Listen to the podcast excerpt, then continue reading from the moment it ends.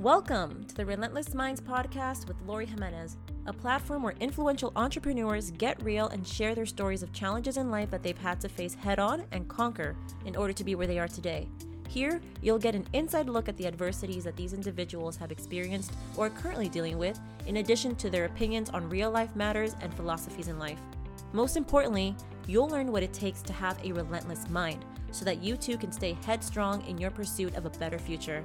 In this podcast, you're going to get 100% authenticity from people that have figured out how to beat the noise that society creates and have a higher level of self mastery. Hey, everybody, this is Laurie with Relentless Minds. Today is going to be a special interview. It's going to be actually my personal story, and you're going to learn all about my past, my painful experiences, and what brought the inspiration to create Relentless Minds podcasts and just in general the Relentless Minds brand. I have with me my good friend Susan, and she's going to be the one today to have this conversation with me. She was sweet enough to agree to get this started and and help me with this uh, journey of bringing this conversation, this experience, an episode to light so that you guys can all learn the story of the host behind Relentless Minds. Thank you, Susan, for doing this. My pleasure. You know, speaking for myself, I can say that some of the thoughts that you are putting out onto your podcast have given me the impetus to take actions in my own life. And they moved me to address things that had been languishing. Yeah. So thank you for that. Yeah. And no problem. your words have inspired me, and I'm sure others like me who are afraid to act on things up until that point. So I just mm. want you to know that you're making an impact to people closest around you, too. Let me, I want to touch upon Relentless Minds as a project. How and why did you start this? So, my inspiration behind Relentless Minds was because of basically my past experiences. So, I had to go through a lot of soul searching, really tapping into painful experiences in my past so that I could have, I could come to an area where I could deal with it in a positive light. Um, and the point of that is that during this journey of doing all of this, of that soul searching, I realized through the books that I was reading, like psych- psychological books, that the main reason why people can't grow spiritually, emotionally, um, is because they decide to push back these painful thoughts, these painful experiences. And so they don't actually tap into that pain um, and all of the learning lessons that come from that, right? So when I was learning this and realizing this and going through my own journey and realized how much growth and how much it benefited me to really look into those, to that past that I had, when I saw that exponential growth mentally, emotionally, and spiritually, I wanted this for other people too. And it really requires an ability to be vulnerable and honest with yourself. And so on my podcast, Relentless Minds, that's why my motto is own your story and create your life. Because once you're able to own, embrace what you've been through and learn from that, you're able to then start to see what you want in your life. You know, like what you came from and now what you want differently. But it all requires that vulnerability, that openness, and embracing that those past experiences. So, if you were to describe what your story is, what would you say? My story starts from like going way back. I was born into a very strict religion. I've come to now accept that it was a cult. And this religion, um, growing up, it was very controlling, very strict. Uh, they, you know, controlled everything from like what you wore, what you said, what you saw, your friends. You know, your friendships had to stay in, had to be within the that religion, the congregation. You couldn't go out of that, like school friends and stuff like that. That was frowned upon. Um, it was also very controlling as to you know even like dating relationships like every like and i can understand that to a certain extent but growing up like you had basically had a lot of pressure you were always under the limelight you always had to be in your best behavior. You couldn't act like a kid. You couldn't act like a teenager. You know, like teenagers have their acting out phases and all of that. And that just kind of was like unacceptable in this religion. You'd be disciplined, they would make announcements. Uh, and so basically, I just realized like this whole perspective on, on life was not what I wanted. Like, if you had to describe when those things were starting to get clear in your head, when did that start? Like, what, what was your life like as a little girl?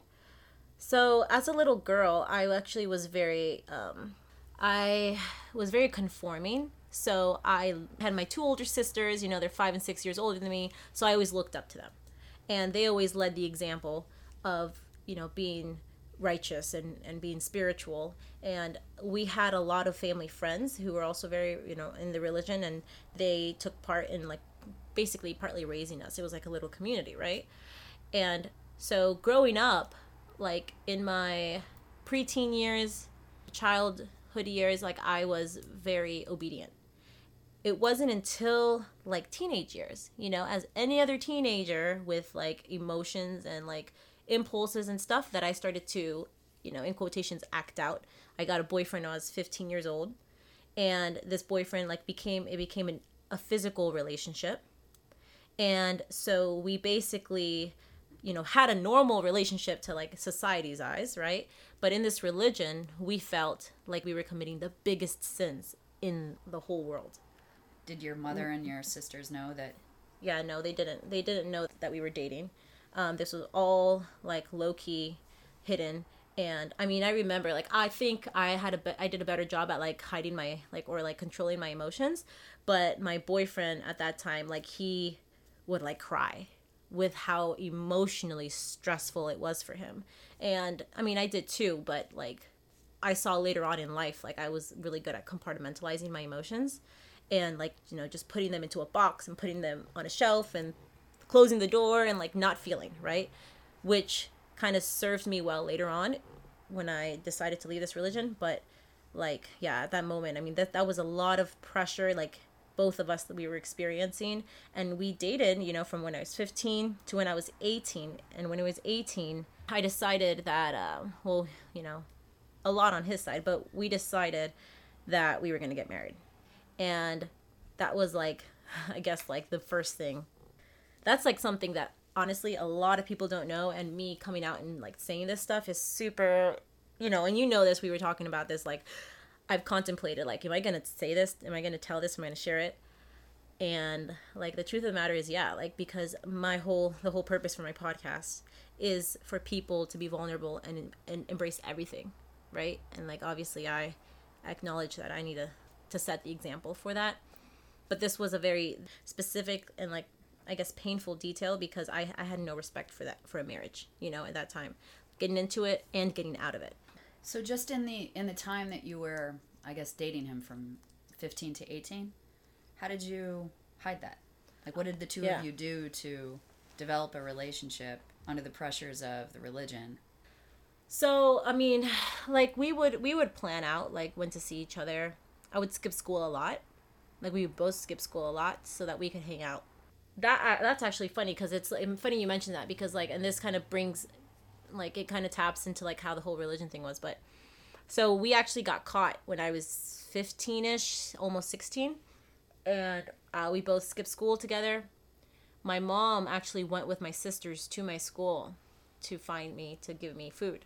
It was like a completely innocent approach. Like they just were like let's have lunch with Laurie and they had food and they came and they couldn't find me. And the principal was like, "Oh yeah, Laurie has actually been absent many many days," and like they had my whole like many days record. Yeah, for sure. Hmm.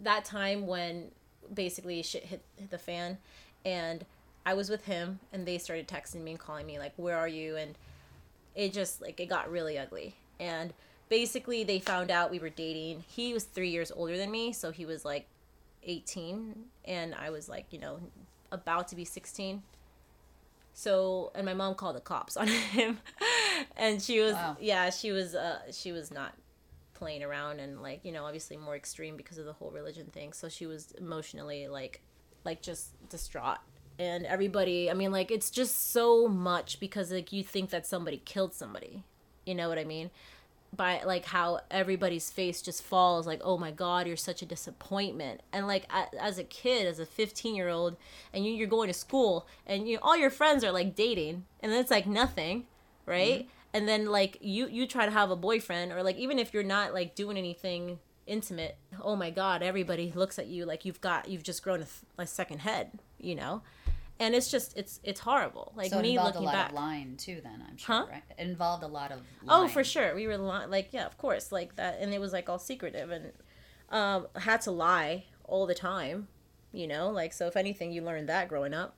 You know that you can't, you can't, you can't be honest with your parents because like, like even your emotions, like even like how you feel about stuff. Like, oh, I don't like that they said this in, at, at church or whatnot, and it's like, you've got to agree with everything they say, sort of Mm-hmm. thing. You know, it's a very closed mindset, and I just it wasn't for me. And for me, I was like thinking about progressing. I there was always something, and, and like this is me throughout life. Like I'm always looking at, I'm always looking at growth. You know, and and even subconsciously, even as a kid, it's like I want more in life. I want more out of life, and and it's just it was been there, always there inside of me. So when I and I, I would say like you know being in that religion like when I was like 15 years old thing 14 years old things started to change where I started to rebel. You know I got a boyfriend and then I was lying I was like not studying like these are big deals right? I wasn't going to preach because that's what they do they preach. Um, I just you know obviously I was conflicted because I'm like I'm not acting the way I should be acting and I wasn't going to change it because I that's like I don't know like that was just me you know and then we you know at 18 decided to get married. And so this was actually a tough one. And uh, i would say that that really made that shift in my mindset of like what did you do? Like this is is you. Like you're in this place in life where you felt so much pressure and so much discontent that you jumped into marriage. Like this is for life. Like this is no joke so even so even the decision then to get married, like walk me through just those moments where the two of you said, "Let's get married. This is going to be just the two of us." in this period of time too um, my mom she and this is like ugh god it's like uncomfortable but like my mom she had moved to north carolina for work and so she was in north carolina for six months and in that time you know i was able to see him um, it was one day to the next that we decided that we were going to make that decision and get married. Like we had literally been broken up the week before. We got back together and then the following day he was like let's go get married. And i was like you know what? That's okay. I guess we can do that. Because i was like he was all i knew and and the religion was all i knew. So i was like you know your mindset is like so closed right? It's like you don't really think there are other people in the world that you might want to be interested in. So i was just thinking about him. And you know at that time my mom wasn't around. Where was your father? my father is not around.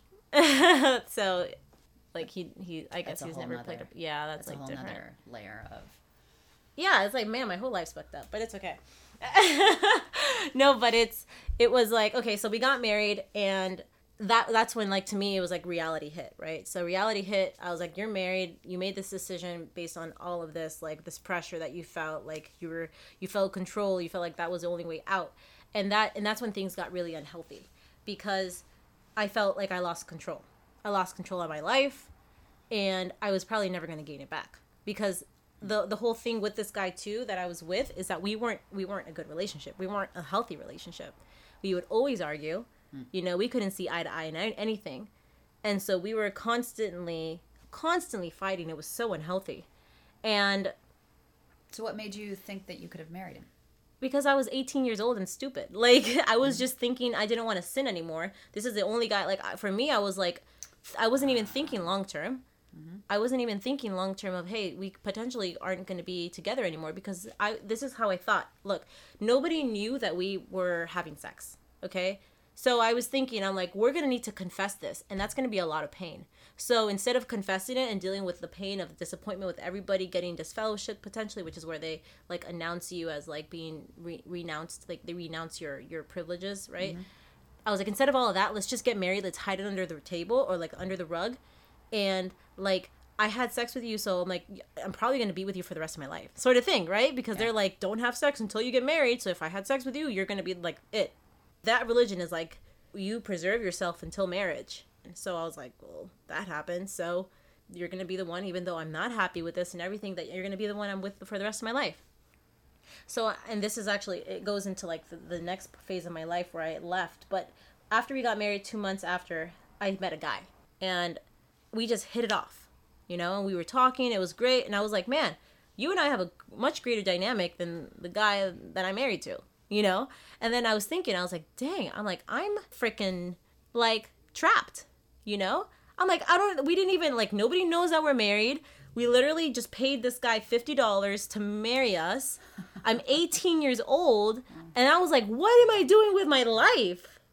Like, I flipped out. And it wasn't even like that guy was like, oh my God, this is like the guy of my dream sort of thing. I was just like, man, I can't even, like, I don't, like, I just cut off my life right now. Like, I'm done. Like, there's nothing else, no potential for anything else or growth or anything. I'm, I'm not happy with this guy you know and it's like i'm not happy with the position that i am in my life and i need to make a change so the thing that really broke that was that my my my ex-husband um he found out that i was talking to this guy and we weren't doing anything but we would like go out have lunch you know and um, i was texting him so essentially yeah i was interested in somebody else and having a relationship outside of that right but in this time though simultaneously when i started to have feelings for this other dude I was telling my my husband, I was telling him I wanted a divorce. And I was telling him I wanted a breakup. Like I don't want to be in this anymore. And I couldn't even do that. And like and they uh, the religion has another sort of level of what can constitute like a right to divorce and that would be either death or adultery. Like if you divorce, and it's not one of those two reasons, you're technically still married. So he's like, Well, you know what's gonna have to happen. And I was like, You literally, we can't just go and file the papers. And he's like, No, it has to be one of those. I'm like, Wow. Like, wow. so it couldn't even be a simple, like, divorce. Like, it had to be, like, someone had to cheat. So? So it was me. It was you. To make that happen. And that, that really put me in a, in a bad place in my life because, like, in this whole time period, that when that was happening, when I decided, I was like, then it's going to be me. He's like, okay, then I'm going to tell the elders what's going on. Like everything that's going on, that we got married, that we've been like lying and having sex. And your mother and your sister still did not know? No, nobody knew anything. Um, and actually, this was a, the, the tough part because when all of this happened, that conversation with him in a car in the car, when I decided, okay, well then I'm gonna be the one to commit this adultery, so that we can get a divorce. And then he's like, Well, then I'm going to tell the elders and I'm going to tell them like tonight. He's like, I'm going to message them or whatnot and I'm going to tell them. And I didn't say a thing when he said that. All I knew, I was like, my life, my whole world is kind of like caving in on me right now, and this is too much to handle. That same night, right before he came and we talked about this, that same night, like I guess late afternoon, my mom had come back from North Carolina. So she left her job because my sisters had been telling her, "How can you leave Laurie by herself? Like she's too young. Like you shouldn't be in North Carolina working, and and and Laurie's by herself at home."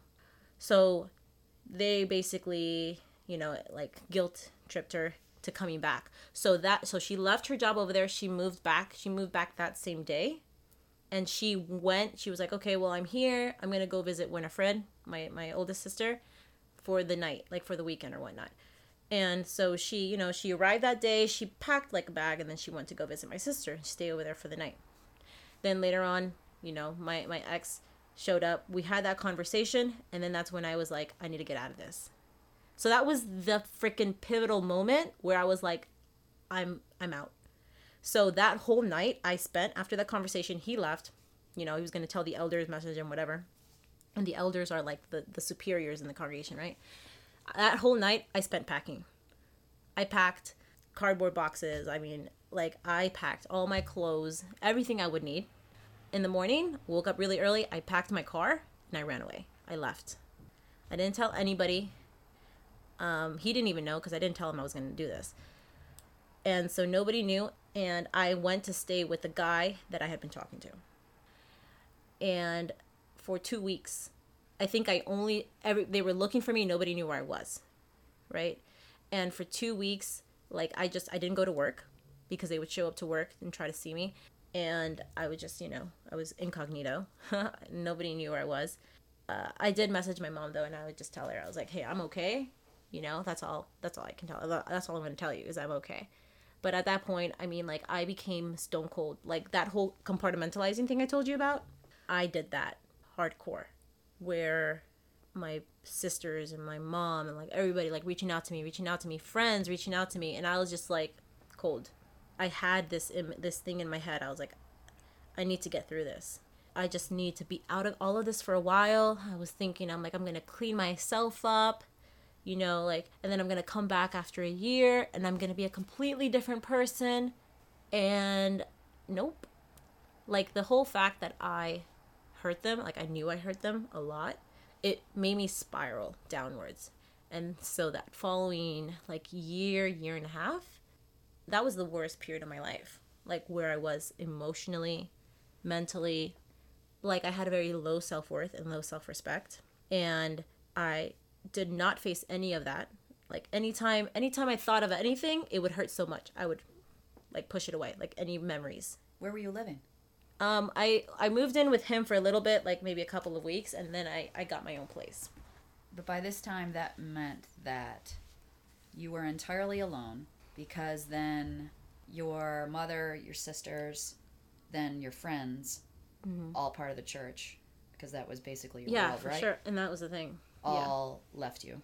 Yeah, exactly. So that's a good point. With this religion, you know, they they disfellowship you, which is what I did. So I basically ran away. I renounced. A lot of people don't do that. like they're like trying to fix themselves, and then they're like, "Nope, sorry, you're disfellowshipped." I was like, I want nothing to do with this, and I left.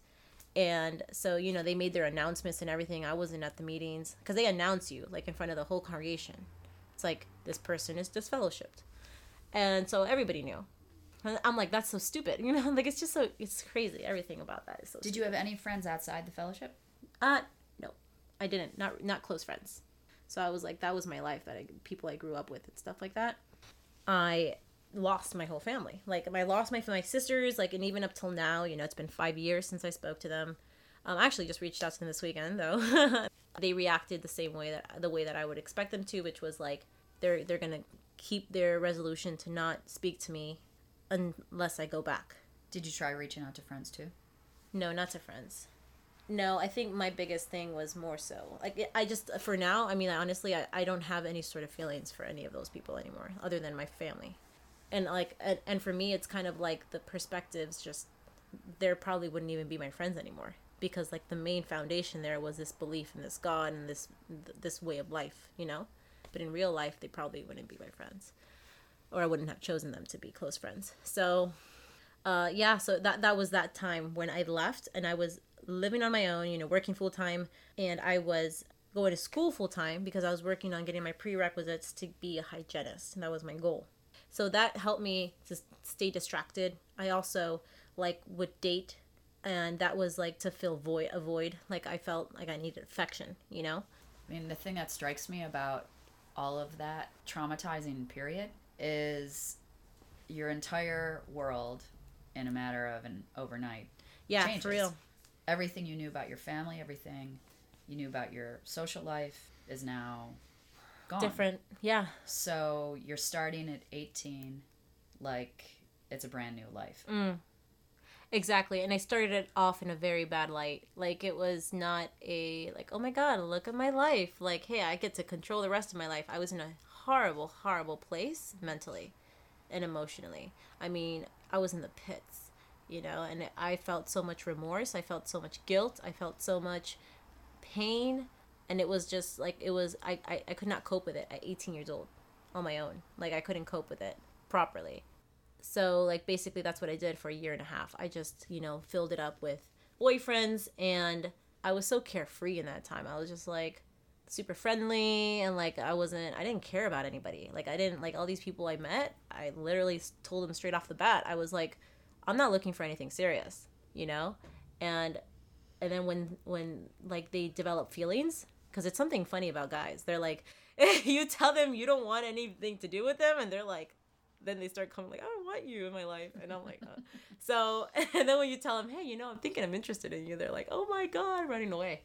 Um, but in yeah, in that time, like everybody I met, I'd just be like, you know, not looking for anything serious, and it happened where they'd catch feelings, and I would like cut it off because me, like still trying to be somewhat, you know, caring, I was like, I didn't want to get any feelings mixed up into the mix. So I would cut it off and then I'd go on and look for another boyfriend or another date or fling or whatever you call him, you know? And so I did that for a year and a half. And then I met, you know, the next phase of my life was that I met a guy who became very, very interested in me and pursued me. And I wasn't looking for anything serious. And I and I was uh, talking to somebody else before I met that guy, and we were kind of like, and I actually had feelings for this dude before like that I, I actually had developed feelings for this guy and that's why we ended it. But what happened was that the guy that pursued me that you know i ended up being in a relationship with for a long time nearly three years he didn't see i guess the red flags in me and he was really trying to see if things could work. But i was you know selfish and i didn't care. I didn't think about like loyalty like i didn't value that. So essentially you know we decided to, to go into a relationship and even though I told him I was like, you know, I'm not looking for this, I'm not looking for that, like I still eventually agreed. You know, I was like, fine, I'll be exclusive. And I wasn't. And that happened for two months. I was still dating another guy, the guy that I had f- developed feelings for prior to him. And um, I lied about it for four more months after it all ended because obviously, like two months, and I was like, okay, this needs to stop. I feel guilty. And then four months later, I, I ended up confessing because my that my that boyfriend he he said he always had a hunch, you know, like that I had been shady and was always like those first six months and like he told me this later. Did he say you were shady? Oh hell yeah! I mean, he told me all sorts of things, but right. like those first six months, like he, like he would say things. Okay, so like he would say things and he didn't even know the truth, right? But he later on I'd be like, "Look, you didn't even know that I that I had done something shady or I cheated on you and you were still telling me stupid shit."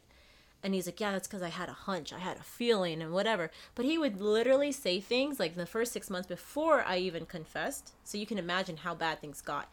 But he would say, "Oh, I like these underwear, like these this pair of underwear." Okay, this is explicit, but he was like, "I wonder I wonder how many guys have seen it." Yeah yeah and that's like an example and i'm just like what the hell? Like he would always make these sort of like comments like just kind of lashing out okay because this guy did not have experience uh, with with partners like i did. So it was a lot of he had he was jealous to begin with and he had insecurity issues till a freaking like past the ceiling. And so like all of that was not a healthy mix and obviously he didn't trust me. And then when i confessed that oh my god opened the doors to a bad bad bad scenario. So he would call me everything under the moon, you know, always. And in the first year after that, he would be it would be frequent. It would be like every other day. It would be a few times a week where he was calling me names. Like he would just get so angry. And so he would always like, you know, slut, whore, like he would say nobody cares about you, like nobody respects you. And I felt so much guilt that I took it like i this was not me as a person. Like you know you see me like i'm very confident and i'm like speak my mind. I became a fucking puppet in that time. Like i just shut up you know? And he made sure of that. Like I, I had no voice. I had no say.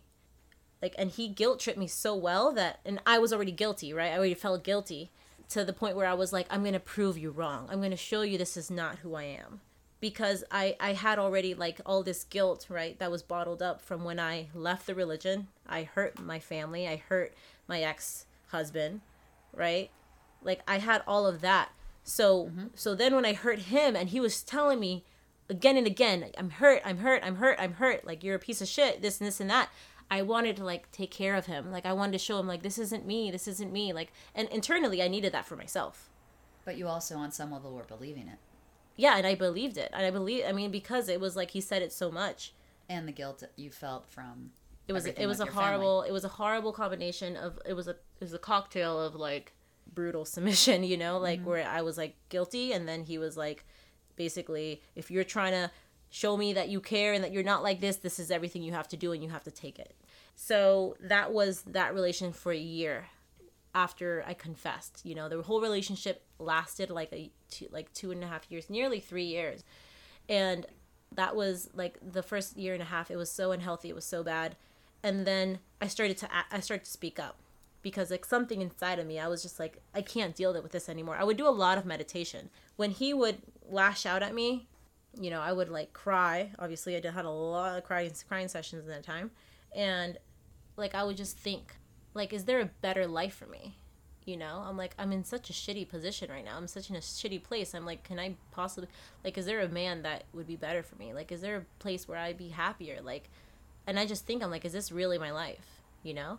And i remember just kind of thinking about this stuff when things got you know bad. Uh, and like i just i just decided i was like you know what? Like i'm working on my thing. And i'd go to the gym a lot. Like i do things to like make myself feel better you know? I'd go to the gym. I'm like i'm i was accepted into the hygiene degree, uh, program at that point.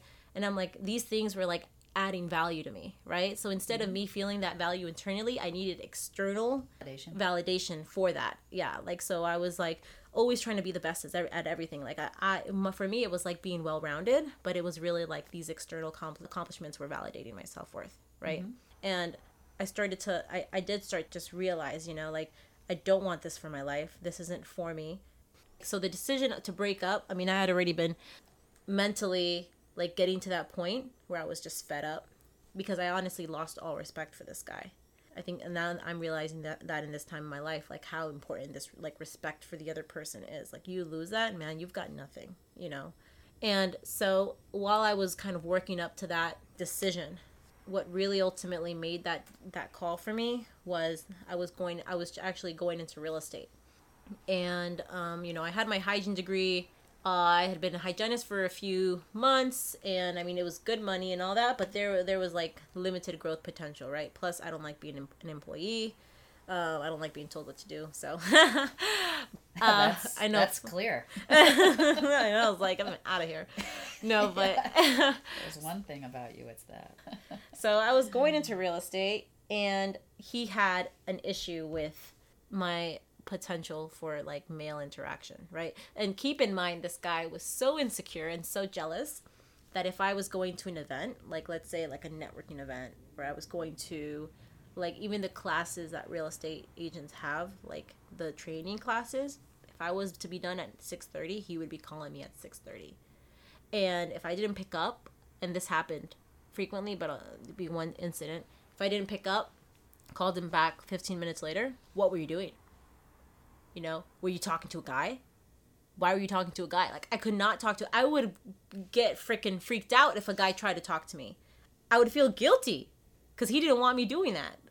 But then he would he would do this all the time. If I would talk to a guy or it was a lapse of time for me to get back to him, he would immediately assume I had sex with that dude. I mean, we're talking about like a guy that I might have just met 2 seconds before.